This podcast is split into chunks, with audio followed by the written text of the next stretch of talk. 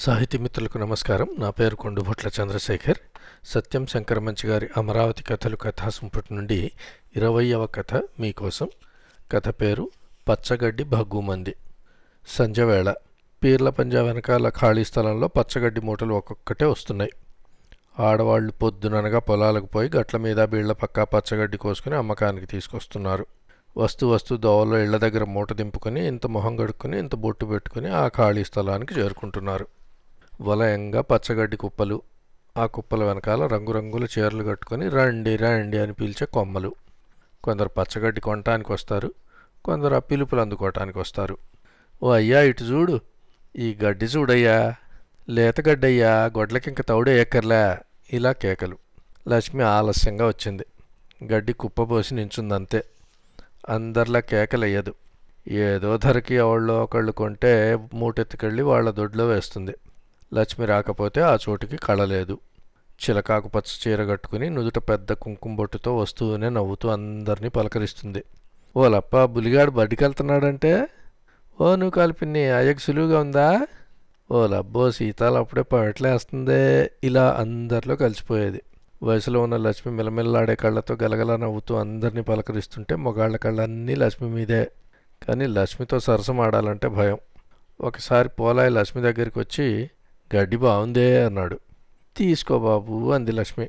ఎంత ధర? మామూలే కదా బాబు ఓ రూపాయి ఇప్పించండి.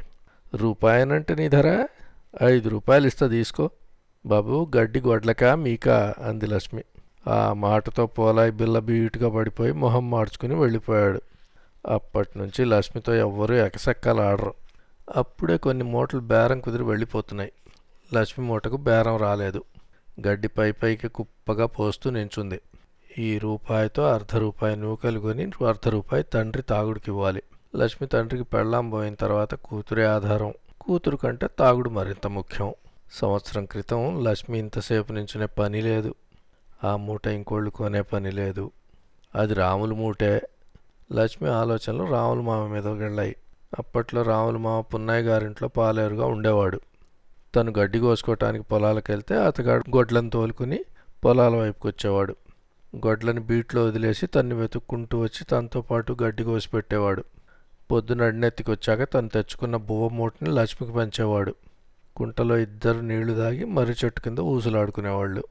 సాయంత్రం లక్ష్మి గడ్డి మూట కట్టి తలకెత్తమంటే తమాషా చేసేవాడు. బరువు బరువు అని సగమెత్తి మూట వదిలేసేవాడు. లక్ష్మి ఒకటే నవ్వు. అలా ఐదారు సార్లు వదిలేసి మూట లక్ష్మి తలకెత్తి దగ్గరగా జరిగేవాడు. ఒంటికి ఒళ్ళంటుకునే వేళ లక్ష్మి మూతి బిగించి పో మామా అని గడ్డి మూటతోటే అవతలికి దోసేది.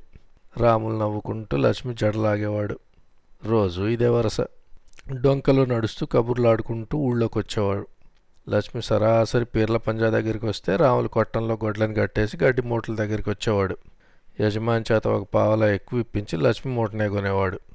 మామ ఇందులో గడ్డి సగం నువ్వు కోసిందే కదా. నీ కట్ట నాకిస్తున్నావా అని లక్ష్మి అంటే నా బతుకే నీకు దారపోతున్నాను కదే అనేవాడు రాములు.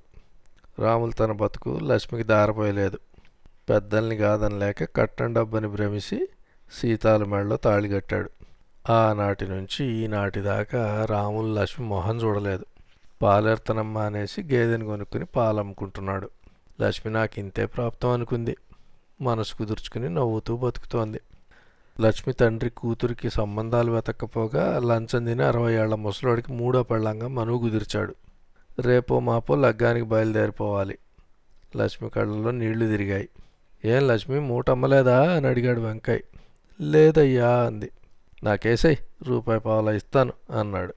మూటెత్తుకుని లక్ష్మి నడుస్తుంటే వెంకయ్య తనింటికి గాక రాములింటికి దోవదీశాడు లక్ష్మి రాములు గుమ్మం ముందాగి నీకు కాని వస్తువు నువ్వెందుకు కొనుక్కున్నావయ్యా? అంది.